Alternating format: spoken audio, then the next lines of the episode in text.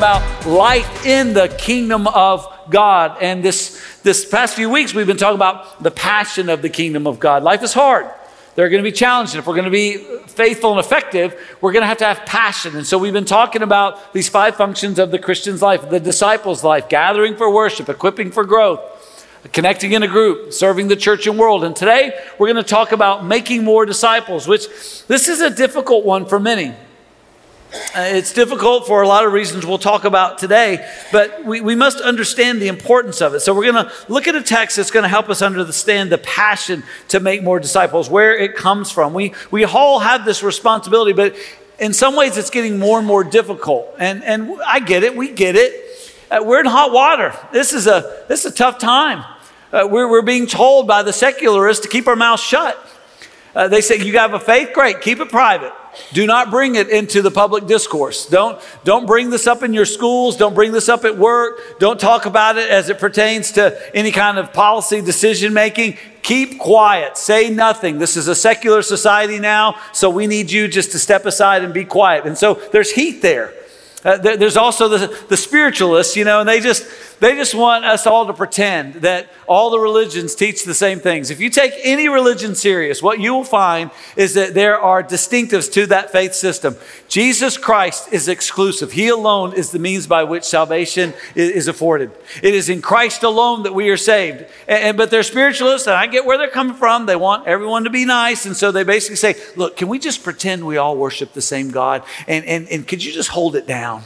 And there's that, that heat that comes with that. And, and then there's the moral revolutionaries who say, look, it's our time. It's enough with, with this Bible and all the stuff y'all been saying. And as a matter of fact, if you don't celebrate what we say is right, we're going to cancel you.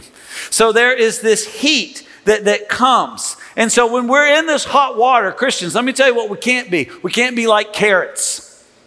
What do carrots do in hot water? They get soft. And in this hot water right now, we don't need soft Christians. We don't we need soft Christians who are going to say, "Oh, does that bother you?" I won't say that anymore. I won't. I won't. I won't share what the Bible says. I won't share what Jesus has done. I, I won't go into those kinds of details. Well, I'll just go along with you all. We'll just kind of play it safe. Let's get soft. That's not an option for us. We also don't need eggs. What do eggs do when they get in hot water? They get hard on the inside. And we don't, we don't need it, and, and the Bible doesn't encourage us to get hard on the inside. You know, when Christians get hard on the inside, they get angry. And they start criticizing those who are blind to God and deaf to His Word as though they can help it.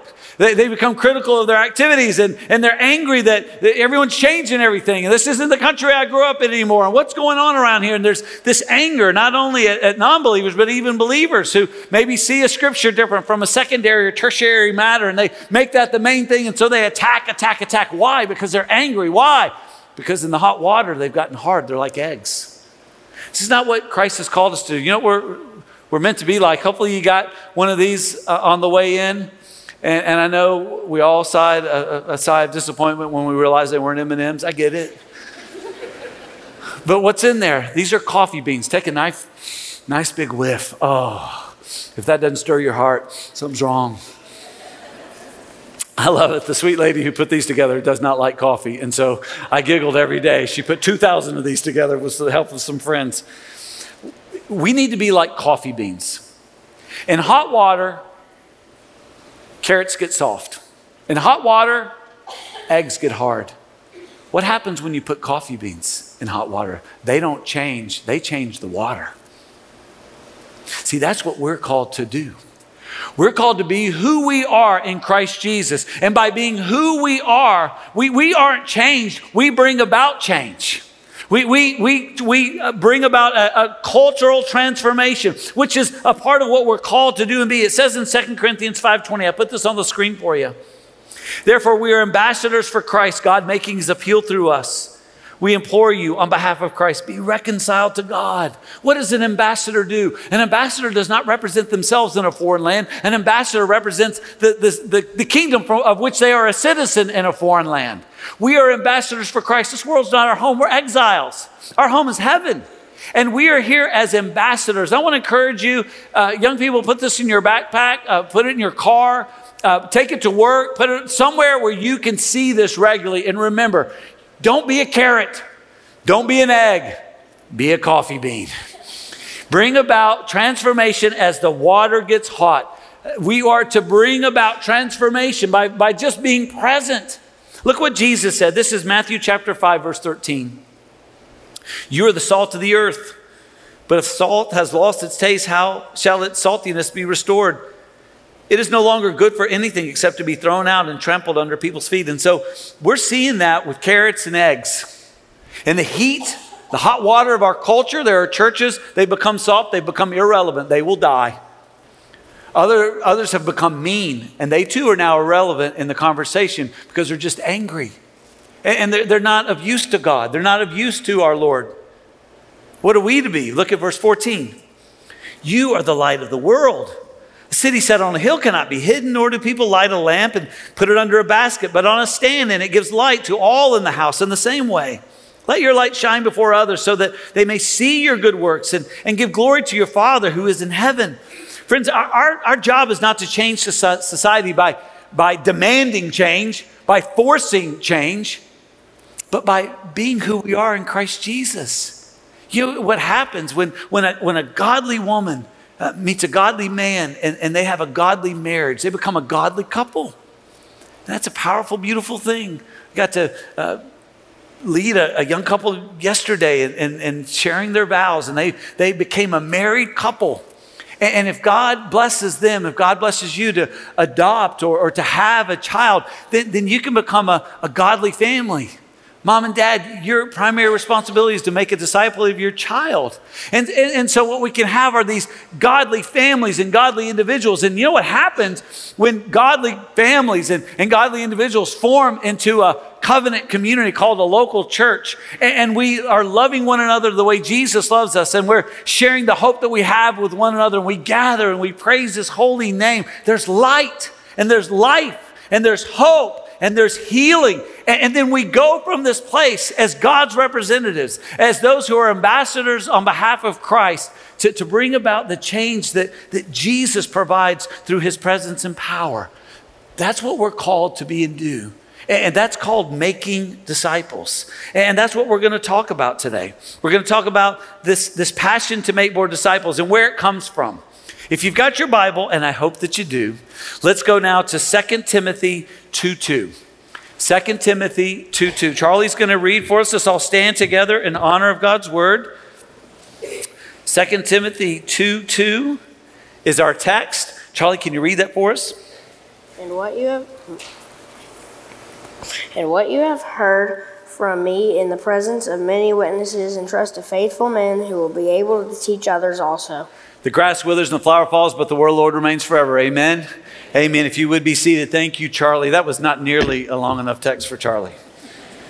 When Charlie was three, he informed me that he would be the next pastor of Living Hope, and so I feel a little bit, you know, challenged whenever he comes up on the stage. I'm just going to tell you right now, he's he's a, he's a good one. He's a keeper for sure. So, uh, a little history lesson. Um, 21 years ago this month, I, I stood up on the stage as, as uh, your new pastor. And I, I, shared this text, 2 Timothy 2 2. Uh, this has become and is for me a life text. It's a, it's a scripture that guides the way I, I perceive my, my life and, and my ministry. And so uh, that, at that time, I shared with you that almost, well, no, pretty much every Sunday, you're going to hear some semblance of this text preached. You're going to hear the gospel, and you're going to be challenged and equipped to, to be a disciple that makes a disciple. And I think, I think I've kept that, that promise to you. Uh, in my office, there's this picture. Uh, it's this text, 2 Timothy 2 2.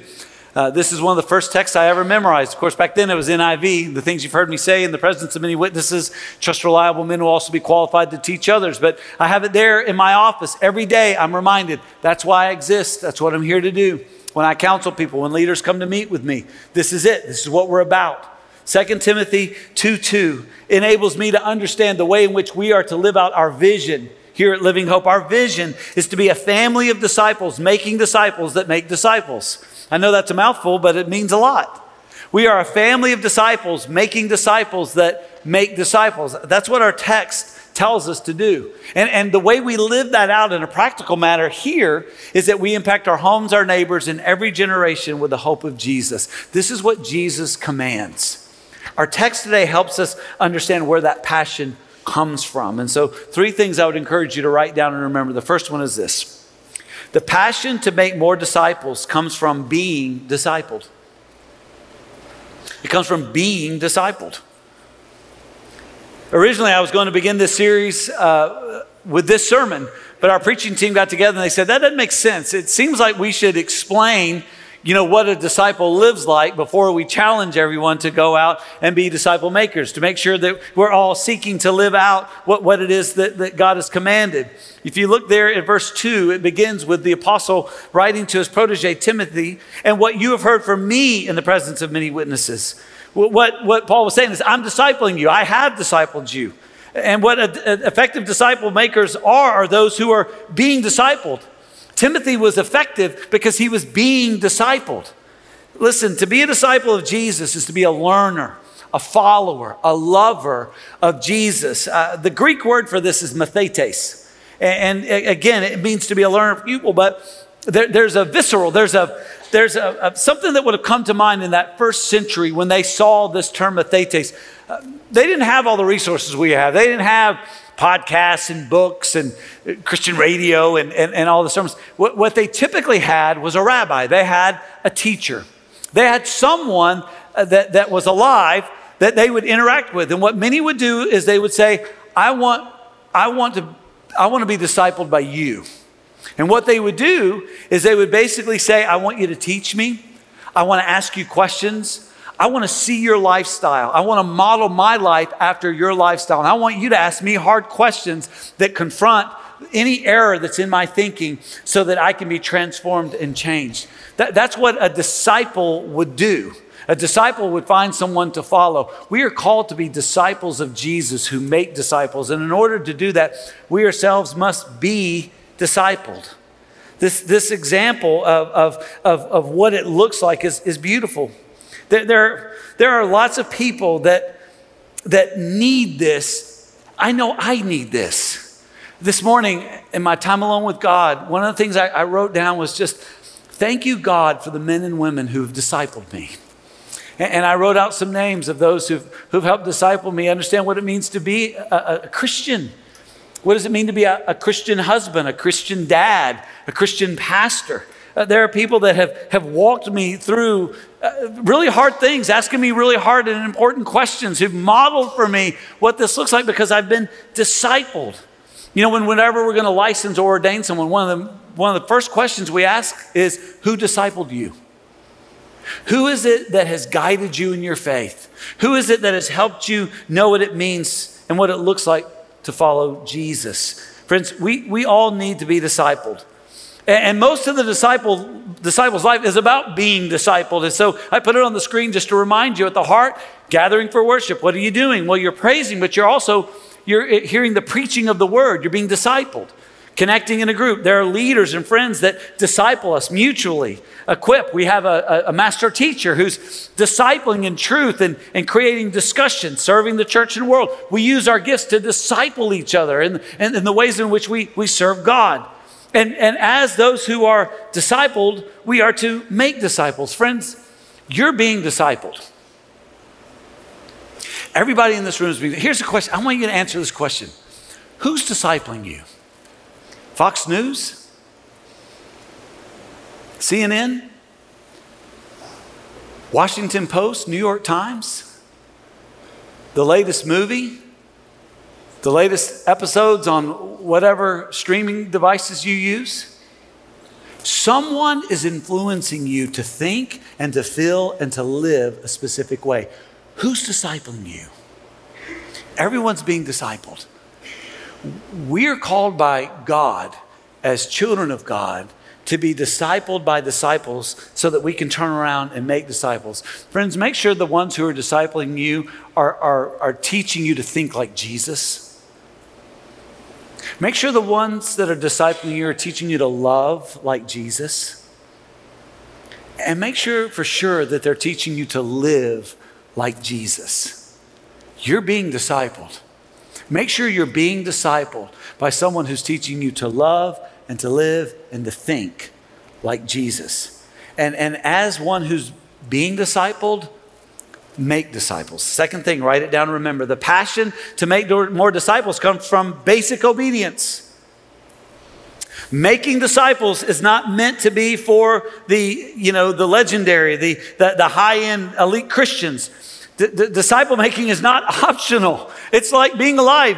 It's, it's breathing. It's as common as breathing for a living being.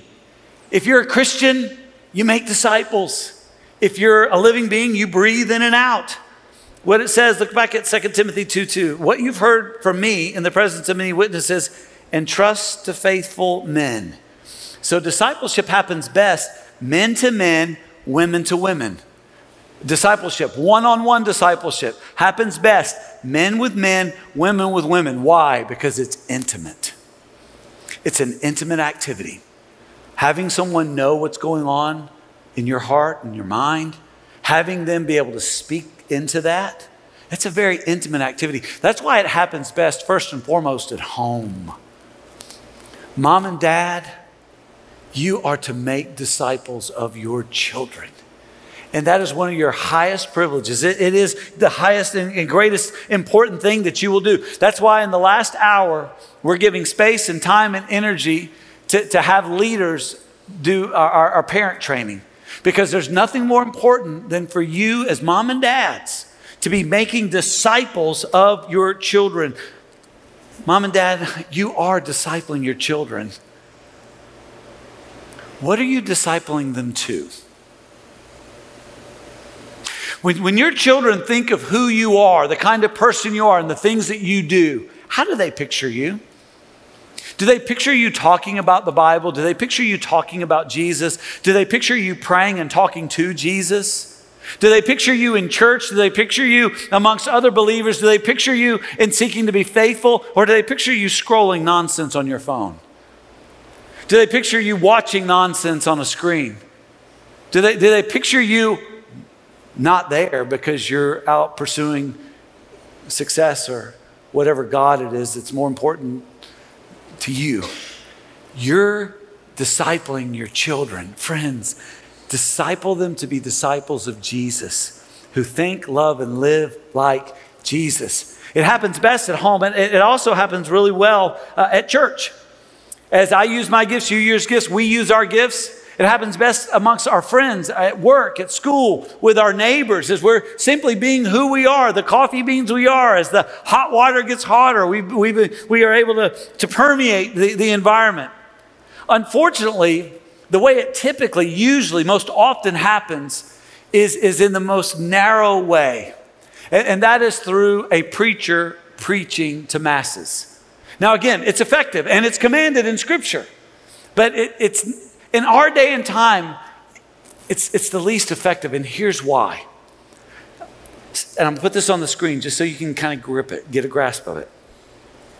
Statisticians tell us that a majority of our culture will not go to or return to church.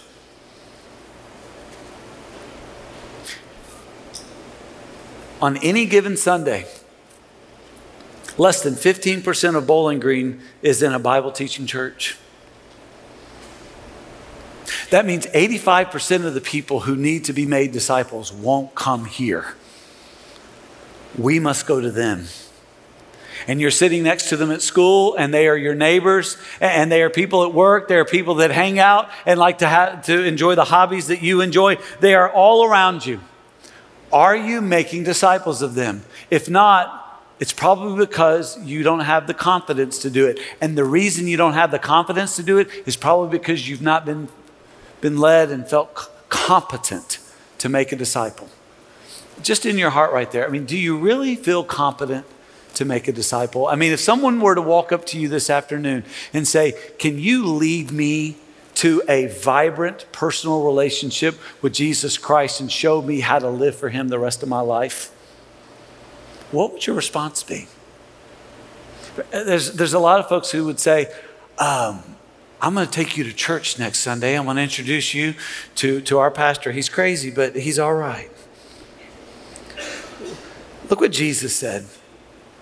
This is Matthew 28. Real quick, leave your finger in 2 Timothy 2 2. Go with me to the Great Commission. Let's go to Matthew 28. It's the last three verses of, of the, the Gospel of Matthew. while you're turning there, let me tell you something we're going to do next Sunday. Next Sunday, um, 2 o'clock, 3 o'clock, I know there's a game, I know there's a lot going on. If you want to be made competent in disciple making, show up at Scottsville Road, and Pastor Will is going to help you. He's going to teach you the method that we use here and around the world to make disciples. Again, that's not going to be the be all end all. It's going to be a great start for you to understand how to do it. If you're a leader, and you are a leader, if you're a member of Living Hope, you are a leader, and you're not competent to do this, make the time, be there. Be there because you've been commanded to, to make disciples. This is the last words of Jesus. Jesus said uh, to them, All authority in heaven and on earth has been given to me.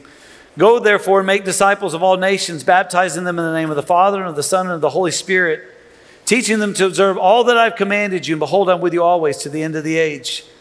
To make a disciple, first of all, we have to recognize, look at verse 18, the authority of Jesus. Jesus alone can save.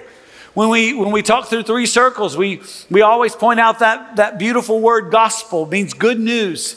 It's the fact that God left heaven, took on human form, died on the cross, was raised on the third day, and is soon returning. That's the gospel. That's the good news. And it's our responsibility to know that this, this Jesus has the authority to save.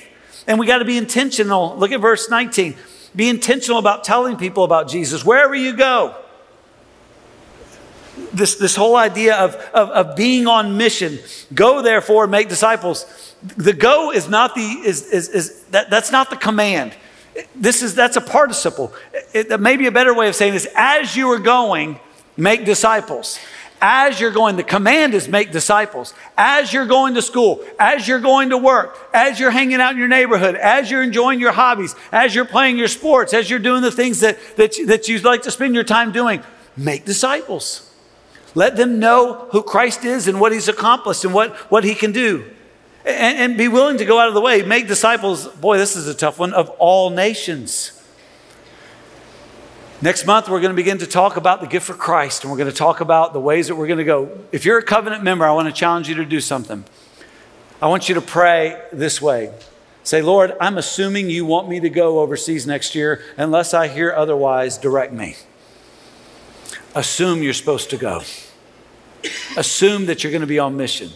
Assume that you're going to be a part of this. It, it requires a time commitment, it requires all kinds of intentionality. But again, go make disciples of all nations and then baptize them. Today, we're baptizing people, letting them make public profession of their saving faith in Jesus Christ, and then teach them to observe all that Jesus has commanded.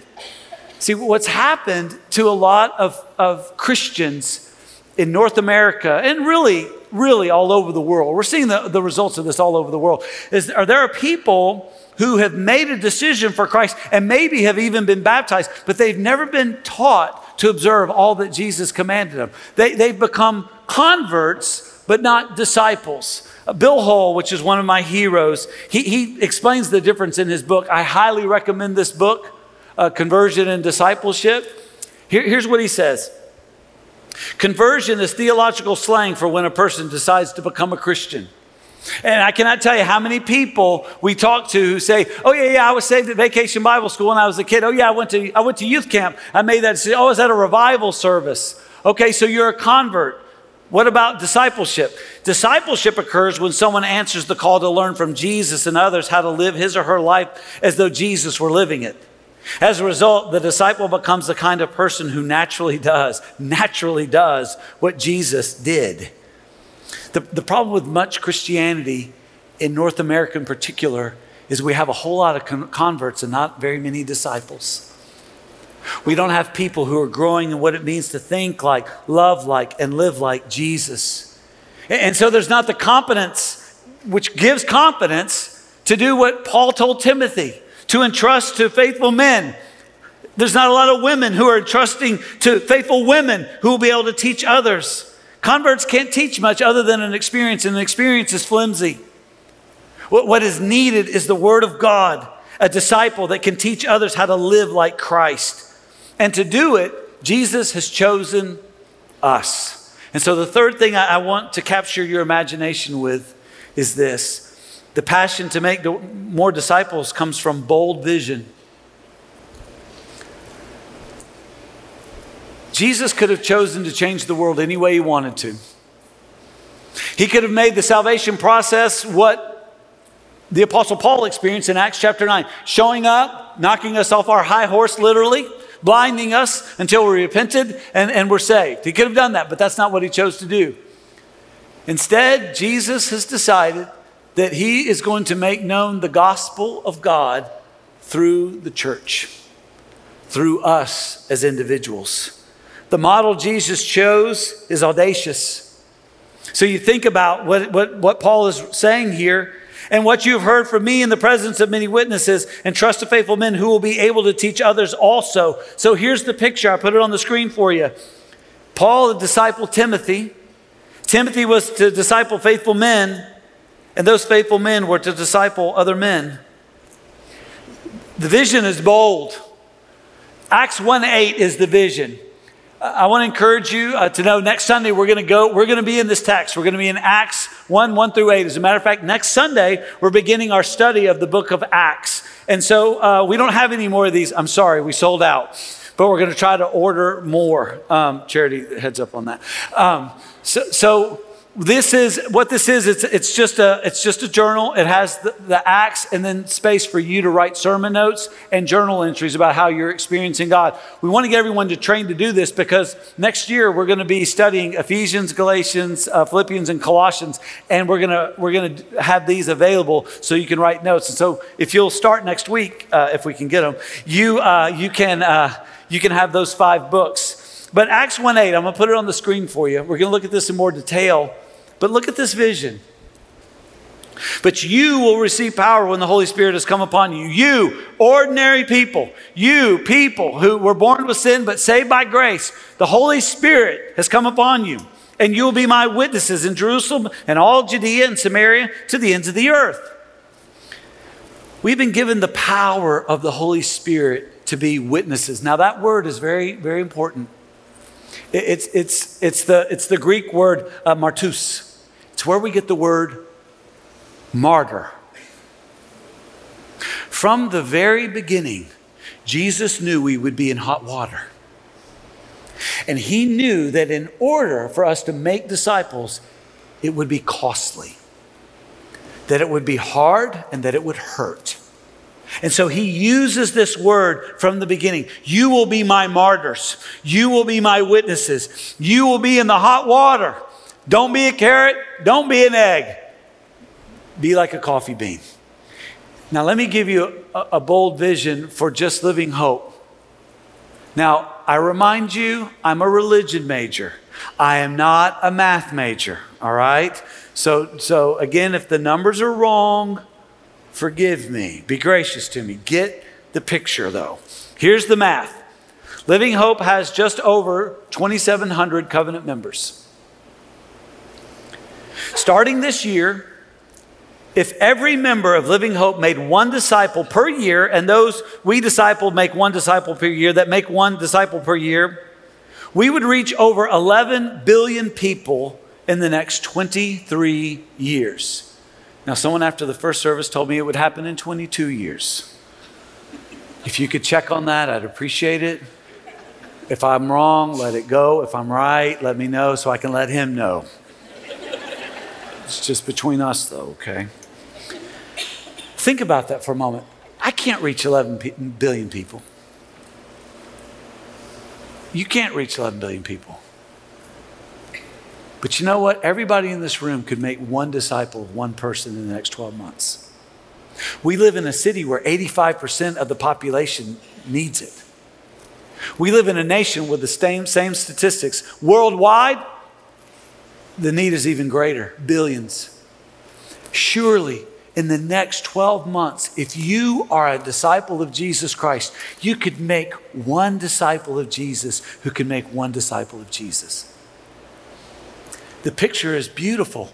Paul to Timothy, Timothy to, to, to others who are faithful, who could reach others. Friends, you won't do that being a carrot, soft, in the hot water. You, you won't do that being an egg, hard hearted.